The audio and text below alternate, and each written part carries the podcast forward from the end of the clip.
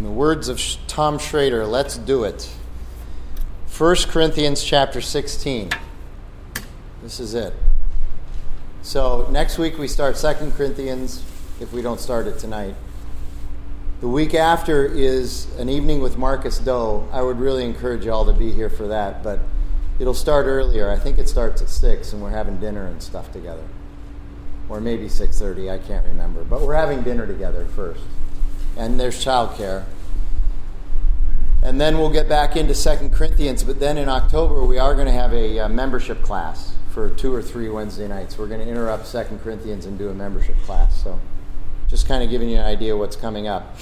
So we are in the last chapter. Let's start with the first paragraph, chapter 16, verses 1 through 4. Paul writes, Now concerning the collection of the saints, or for the saints, as I directed the churches of Galatia, so you also are to do. I like the way Paul says that. I'm not just telling you what to do, I've told other people what to do. Because the Corinthians obviously have a problem with being told what to do.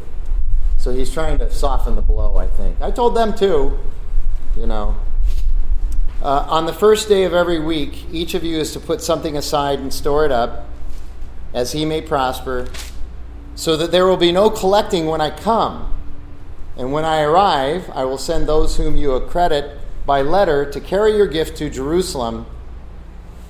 If it seems advisable that I should uh, go also, they will accompany me. So, what's going on here?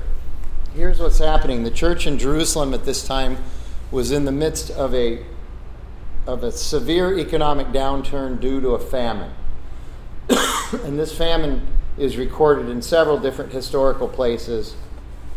And the church, the mother, what you might call the mother church in Jerusalem, was suffering tremendously. And so Paul was arranging a collection among all the churches in the northern Mediterranean area so that he could take the money back to Jerusalem and help their brothers and sisters in Jerusalem. Now, there, there's more issues here than just a collection that we have to try to understand. Uh, this would be a big deal to Jerusalem, not just for the financial relief, but we need to understand that this would be a Gentile church helping a Jewish church. They're all Christians, but it would be a Gentile church helping a Jewish congregation. That would be a huge deal. So you can see that what Paul writes in Ephesians chapter 2 that the the gospel of Christ has broken down the dividing wall of hostilities between Jews and Gentiles and have made them into one man. And so we see that actually playing out here.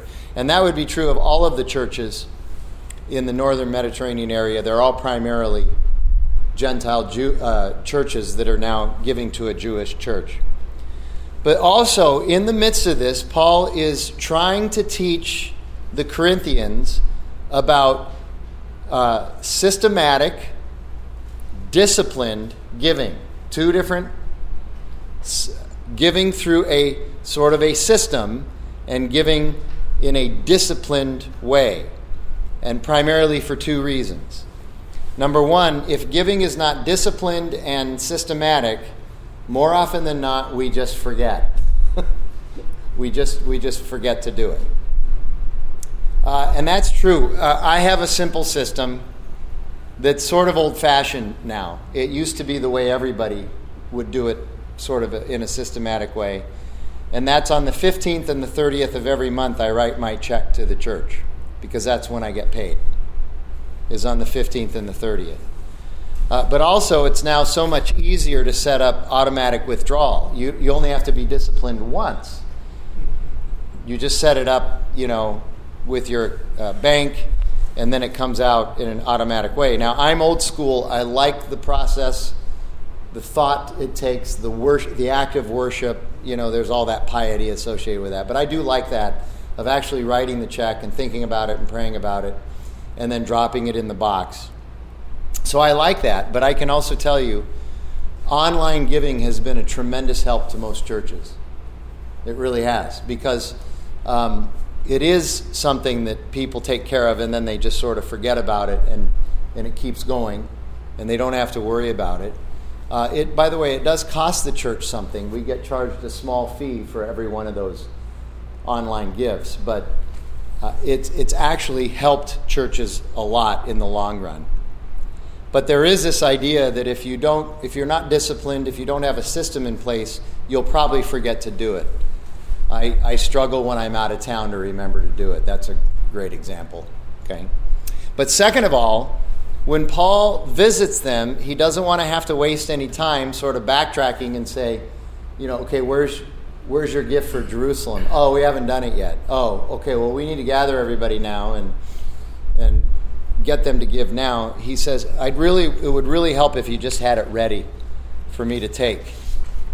Um, and of course, when we look at Second Corinthians, we'll find out that that didn't go so well either. There were some problems with Paul showing up when he was supposed to.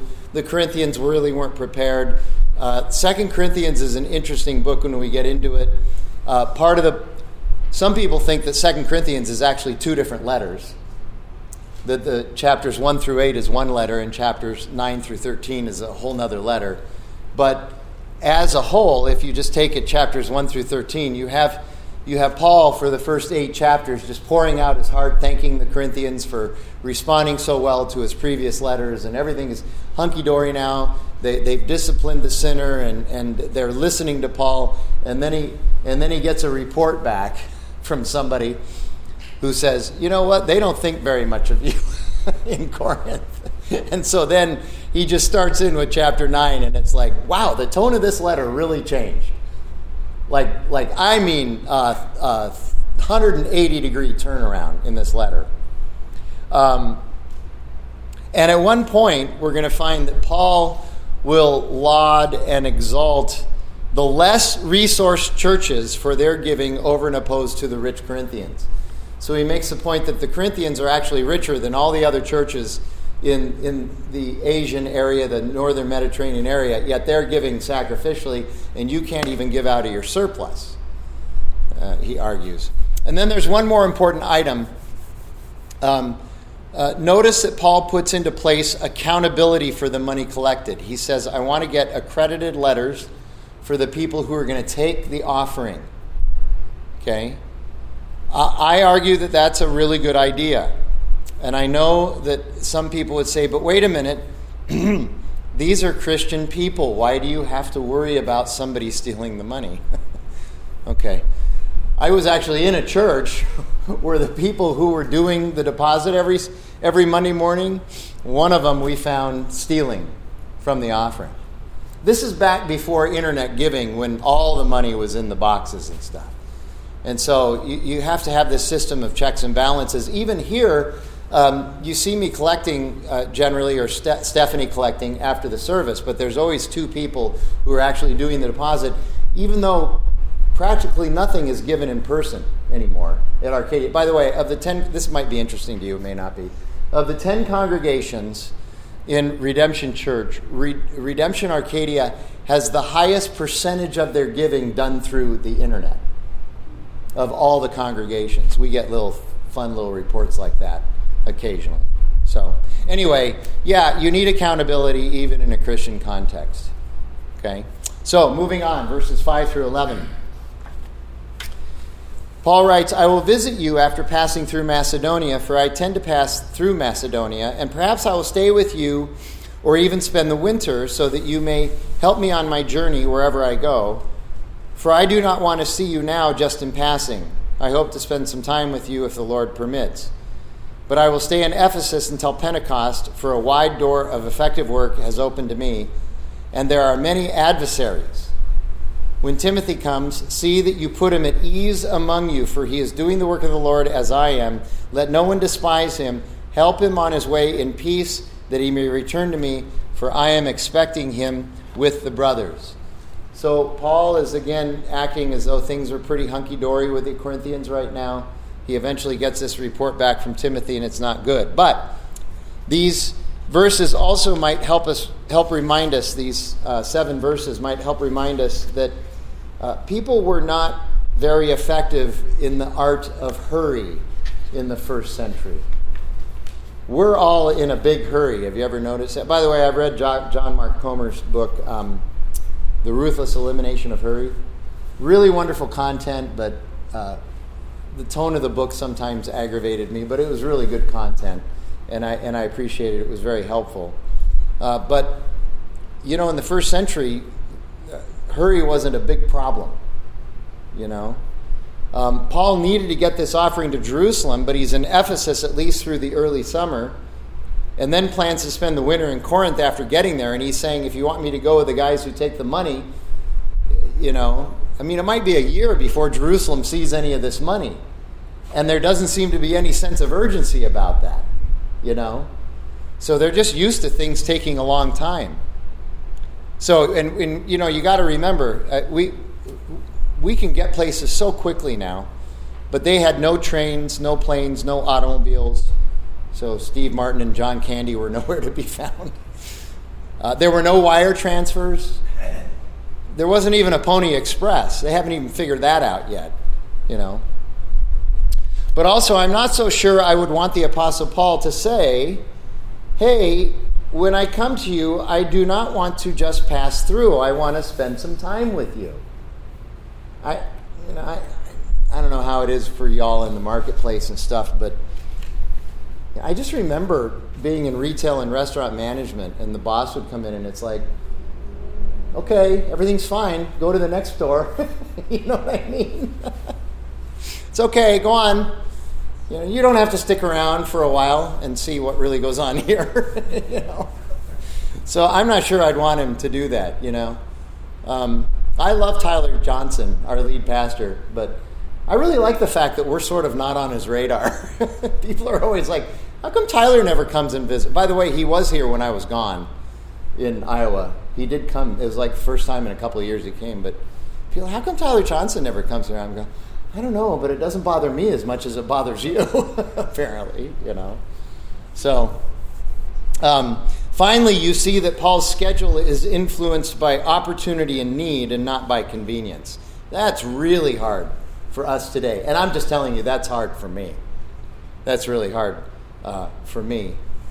Um, and it's pretty cool that he sees a lot of opportunity, even in the midst of challenges in Ephesus. He says, Look, there's a ton of adversaries here, and I see that as an opportunity.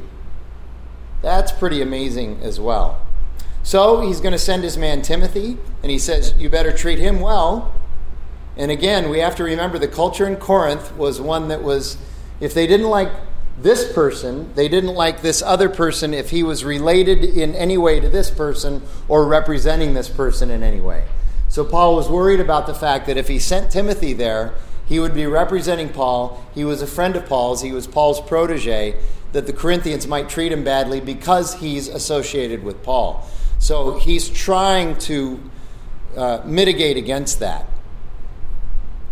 And he's also trying to uh, sort of mitigate their feelings of dismissal that Paul is not going to come any sooner. Paul's trying to explain I am doing ministry here, it's fruitful, so I'm going to stick around here for a little while longer.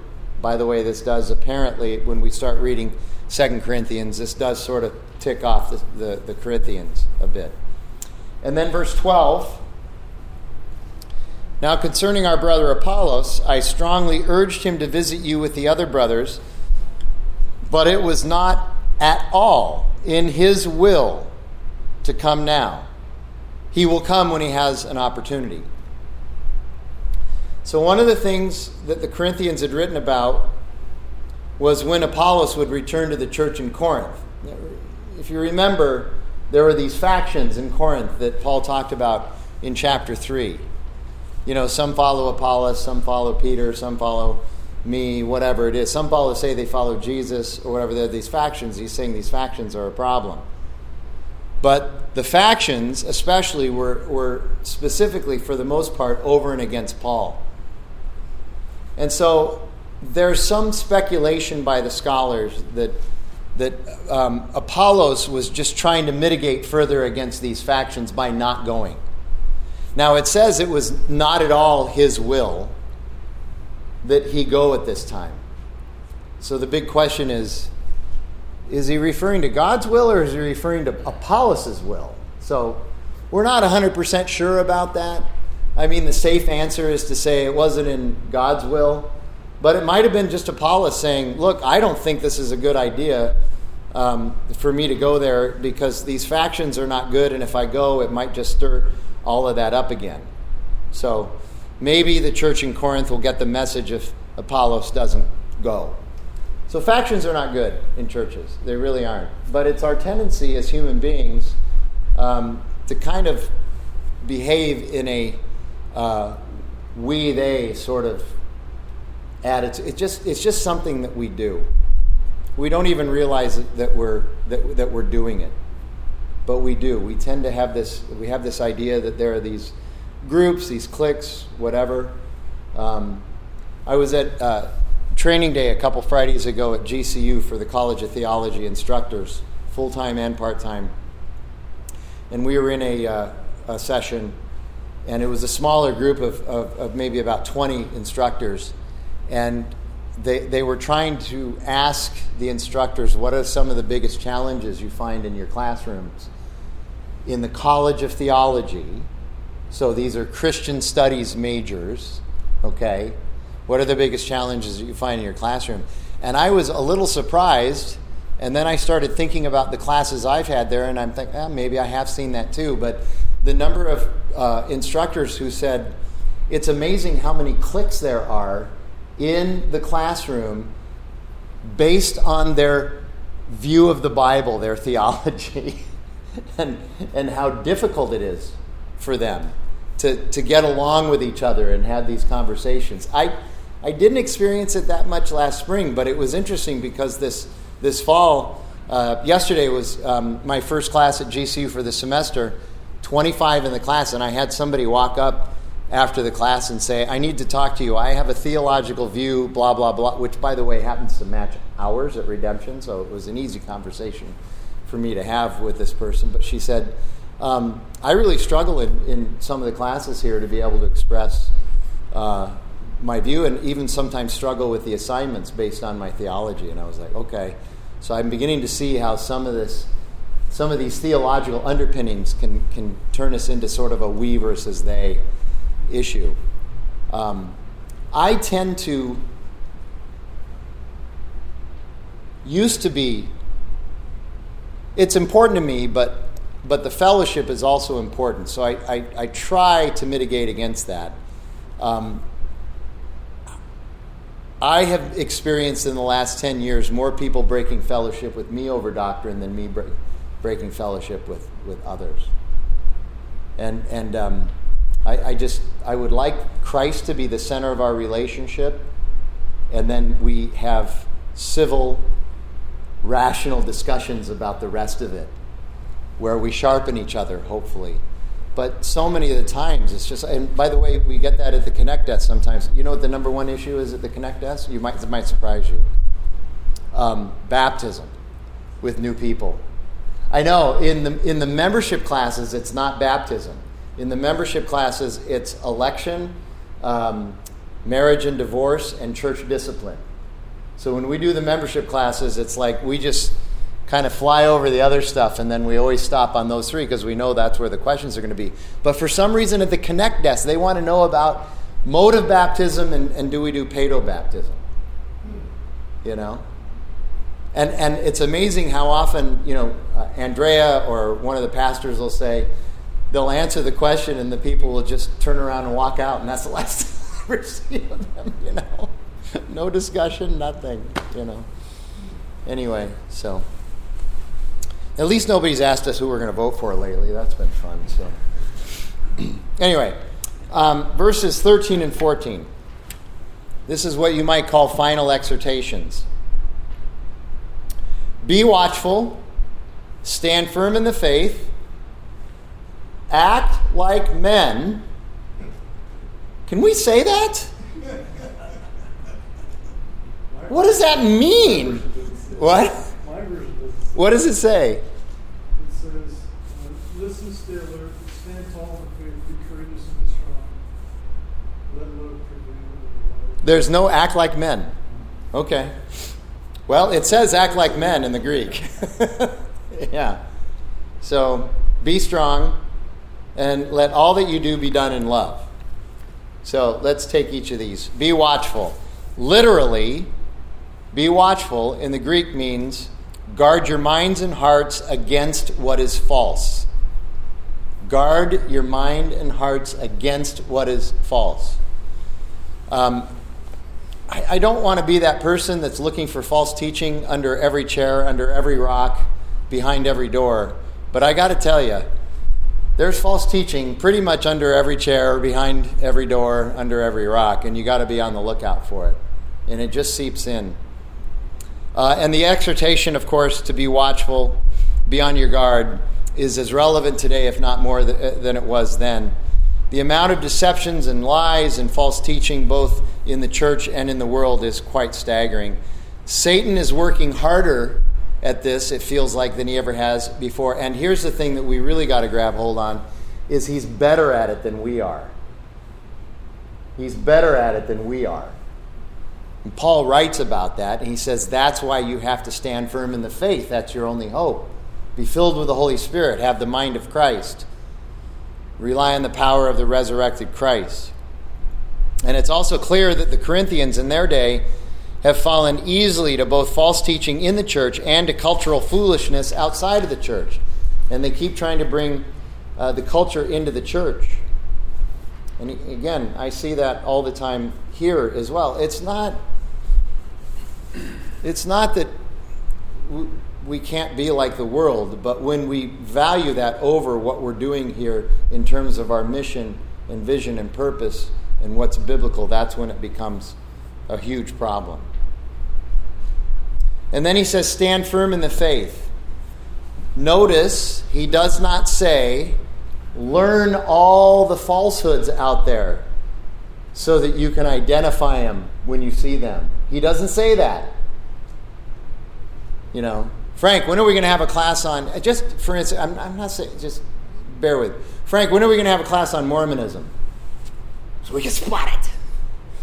When are we going to have a class on this? When are we going to have a class on that? Well, we're going to teach the Bible because if you know the Bible, you're going to be able to spot false teaching really easy, okay? Now, I have asked banker after banker after banker about this to see if it's true. I have not run into a banker yet who says this isn't true. But what bankers do is they teach you how to identify the real thing, money. Because they say if you can identify the real thing, you'll have no trouble identifying counterfeits. It's the same idea. So read your Bible. You, now, uh, I like Jon Krakauer as an author. He's written some great books. He wrote Under the Banner of Heaven. Is anybody familiar with that book? Netflix apparently has a, has a, a, uh, a, documentary on it now as well. I just heard this the other day, and so now, of course, I'm going to go home and search Netflix for it. But it's uh, Jon Krakauer wrote a history of the Mormon Church, and it's um, it was a it was a really interesting book, and it lined up with everything I learned in history um, about it from my church history professor as well about the split the, the split in, in the American church when that happened. Um, uh, but again, it's, it's understanding what you believe to the extent that you can, you, can, you can identify any of that false teaching. And sometimes it even is just sort of a spiritual spidey sense, you know. Um, I, I call it pastoral intuition. It's just, there's just an intuition sometimes that you can have in certain uh, situations. So he says, Know the faith and then stand firm in it. And then standing firm, or it's an older word, but I love the word steadfastness. It's one of the most important exhortations that followers of Jesus are, are given in the Bible. Steadfastness. So, James writes in chapter 1, verses 2 and 3, he says, Consider it all joy, beloved, when you encounter trials of various kinds, because you know the testing of your faith, there's the gospel component, produces in the ESV, it says perseverance, but that word translated perseverance, hupomene, um, 50 years ago, it was always translated steadfastness. It can also be translated as endurance or um, patience. It can even be translated as patience. But 50 years ago, it was always translated as steadfastness. But the word steadfast sort of has fallen out of favor, and so now we say perseverance. But steadfast means that you are standing firm, you're, You, you, you, you are immovable, is what it means. You're immovable from your faith. And that does take perseverance and patience, but the idea of standing firm, steadfast, not being moved by all these winds and currents of culture and false teaching. Now, the exhortation to be steadfast is not exciting or sexy, but it will certainly keep us out of trouble. It will. Only the naive think nothing really bad will happen if I just go down this road a little bit. so, Tom used to talk about how um, he'd say, Sin is like a beautiful flower. It just, just is beautiful. You know, you're, you're looking at it from afar and it's just kind of drawing you close. It's so beautiful. I want to get a little closer. Get a little closer. Now I just, I just want to smell it. And you start smelling around the edges, and the next thing you know, the flower just grabs you and pulls you in. That's, that's what it's like. But then sin also works the other way. If, um, you know, department stores are going away. Has anybody noticed that? Physical department stores, you know. Anyway, there's still Macy's over at the Biltmore. And of course, in order to get to Zinburger, where we park, we have to walk through Macy's, which we don't mind doing. But I've noticed that when you walk through Macy's, you can be nowhere near the perfume counter, but you can smell the perfume all the way. So that's what sin is. It's like, you know, oh, I'm just going to sin, you know, psh, like that, right here. But then you can't contain it. Those sin molecules just start going everywhere. Just ask David in the latter half of his reign how these sin molecules go everywhere. You know? So David's on my mind a lot lately. And then he says, act like men. I mean, how offensive, how prejudicial.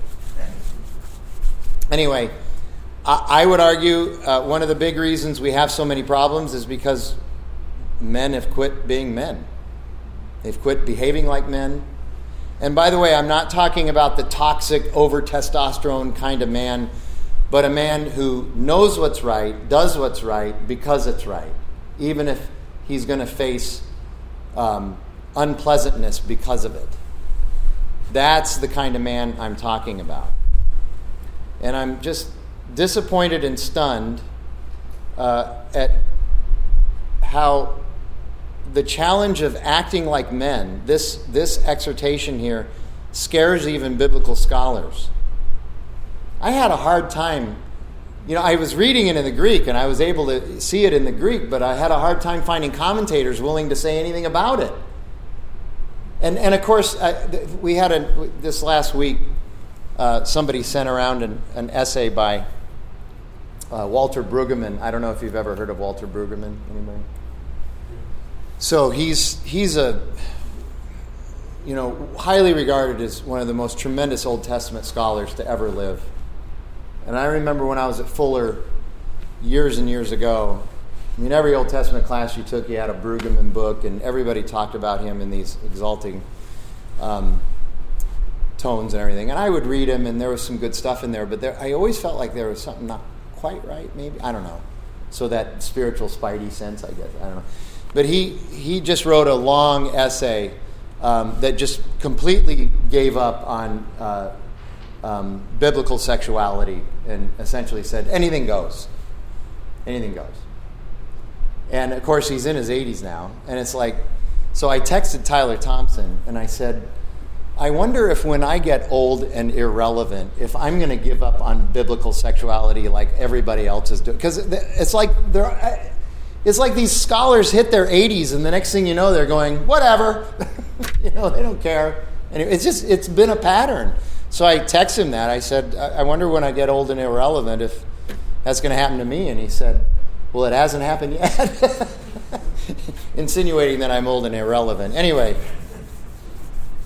But it's sad that, they, that this has become so problematic, and yet you can look at history and you can see in every society that's done well and then has fallen, when men begin to be marginalized, that's when chaos ensues and, and culture deteriorates. Okay? And again, when I say men being marginalized, I'm talking about biblical men. Not, not like, you know, we're going to take this hill kind of men, but rather we're going to do what's right and we're going to protect our families kind of men. Okay? By the way, I will say this about testosterone. Uh, our culture is essentially, and has been for several years now, calling for a world where we detestosteronize men. We don't want men to have testosterone. Testosterone is the big problem with men. Got to get rid of testosterone. That's what our culture is saying. It's, it's the biological version of defund the police, okay? So, detestosterone men, okay? The last thing we need or want is a world where men don't have te- de- uh, testosterone. That, that's not what you want. The testosterone is a really important hormone for energy, for positive outlook on life, for the ability to get up in the morning and do what you're supposed to do. Now, I understand if I understand that uh, you know if you're taking testosterone supplements so you can pump yourself up. That Arnold Schwarzenegger. That's really old reference. Anyway, if you're doing it for that, that's a problem, and it's going to screw you up. I get that, but God has made us so that we have testosterone, and the body replenishes testosterone for a reason. We need it. It's the same with women and oxytocin, not oxycontin oxytocin, okay? It's the same thing with women. You don't want women without oxytocin. It's the, the, the hormone acts kind of the same way. It gives you a pretty decent attitude and outlook. It's, it's kind of called the, the joy hormone and all that. It's the same thing.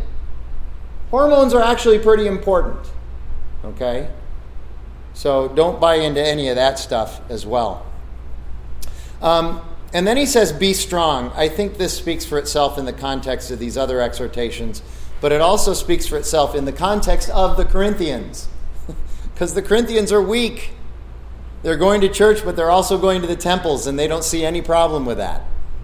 They're still going to the temple and offering food sacrifices and, and worshiping with temple prostitutes and all of that. And Paul's saying that's a problem. And that's a sign of weakness as well. And then he says, uh, let all that you do be done in love. Again, look at the context. The men in Corinth, and often men in general, have had a very difficult time loving properly. And the love there is agape love. Several other loves it could be, but um, it would have been interesting if Paul had said, um, do everything with eros. Now, that would have been a problem. That would have been like go to the temples, okay? No, this is agape love. Very specifically, unconditional, compassionate, selfless, other oriented love. A love that is rooted not in the worthiness of the one being loved, but in the character of the one doing the loving. And the only reason you can do that is because that's how Christ has loved us. Very, very important to understand. And you think back to what he wrote to the church in Colossae, you know, above all, put on love. Strain all of this stuff through this agape love. And then 15 through 18. Now I urge you, brothers, you know that the household of Stephanas were the first converts in Achaia, and they have devoted themselves to the service of the saints. Be subject to each to such as these, and to every fellow worker and laborer. I rejoice at the coming of Stephanas and Fortunatus and Archaicus, uh, Achaicus. These are worse than Old Testament names. Wow because they have made up for your absence. For they have refreshed my spirit as well as yours. Give recognition to such people. So, as God refreshes us through each other, we are to also refresh one another. Believers need to refresh each other. And as we submit ourselves to God, we also must submit ourselves to one another. That's important as well. And of course, the Corinthians have a problem with submission, so Paul's hammering away again on this. By the way, let me just say this about um, community. Um, I'll be the first to admit that, um, especially with the way my schedule is and the number of people I meet with, which is my privilege, but by the time, by the end of the day, I'm kind of worn out. Um, and and uh, maybe we've scheduled to go to RC or or be a part of a group or do something like that with other people. And I, I will admit to you that at the end of the day, I'm like, why did we put this on the calendar? And then I go, and then on the way home, I say the same thing to Jackie every time. I'm really glad we went. That was worth it. I feel refreshed. You know? So that's important. But the Corinthians really struggled here, and yet, if you read all of Paul's letters, you know that, that these things are a big deal to Paul, the one another's. And he's constantly admonishing God's people into these areas of life, loving each other, supporting each other, encouraging one another, serving one another. And there are a couple things happening here. Um, in a sense, this is actually a nod back to 1 Corinthians chapter 12, where Paul talks about legitimate spiritual gifts and the exercise and submission we must have to those gifts. These people are gifted, so honor them and allow them to exercise their, their gifts and be glad that they're serving you in that way. So, Stephanos and Fortunatus, they have these special gifts. Allow them to manifest these gifts. Now, it doesn't mean you have to have the gifts that they have. We've talked about this before. Uh, occasionally, you run into the person that is gifted in a particular way and wants their church to only have that gift, and everybody subsume into that gift. So maybe they have the gift of being an elbow, to use Paul's metaphor in, in 1 Corinthians 12, and they want the entire church to be an elbow. Well, that'd be kind of a boring church. We're a body. But then, second of all, more than that, they are elders in the church. And so Paul recognizes them as elders.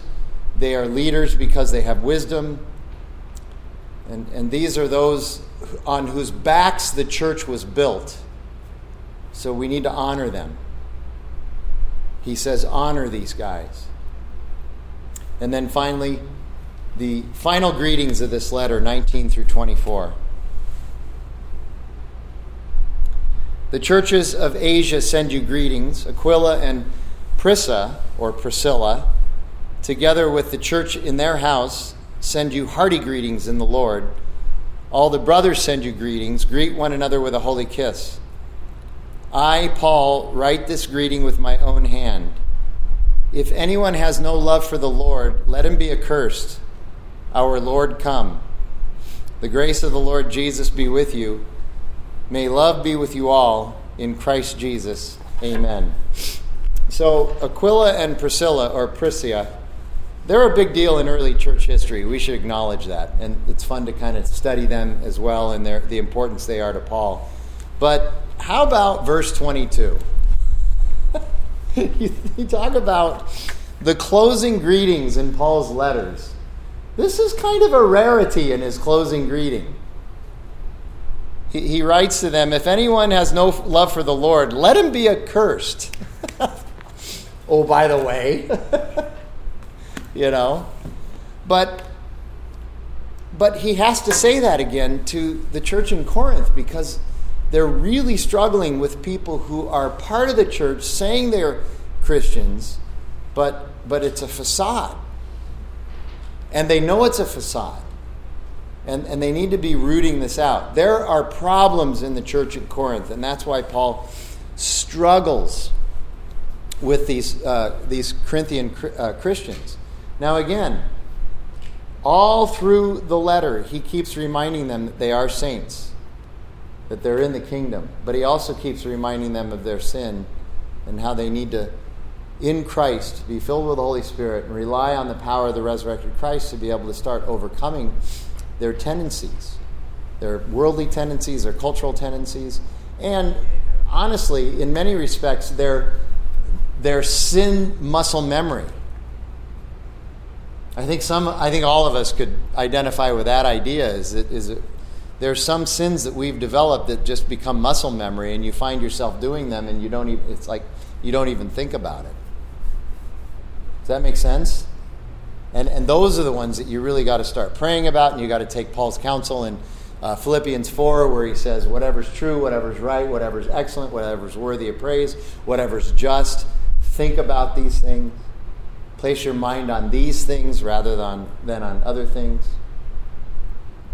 It's funny how he's talking in the first century, essentially, he's talking about how to develop healthy neural pathways before anybody even understood anything about neurology. And Paul's already teaching about that. interesting to me. So that is 1 Corinthians. Next week when we gather, we're going to start 2 Corinthians, and I look forward to that. Hope you do too. We'll just continue the story and we'll explain the history of the letters and the differences in the letters and what's going on around the letters as well. And then we'll get into chapter 1. Let me pray. Our Father in heaven, thank you for your word and its truth, and I just pray that uh, it's something that we would pine for, that we would desire to, to read your word, um, to be refreshed by it, to be encouraged by it, and to be challenged by it. Help us to be able to do that. I pray that in Jesus' name. Amen. See you Sunday.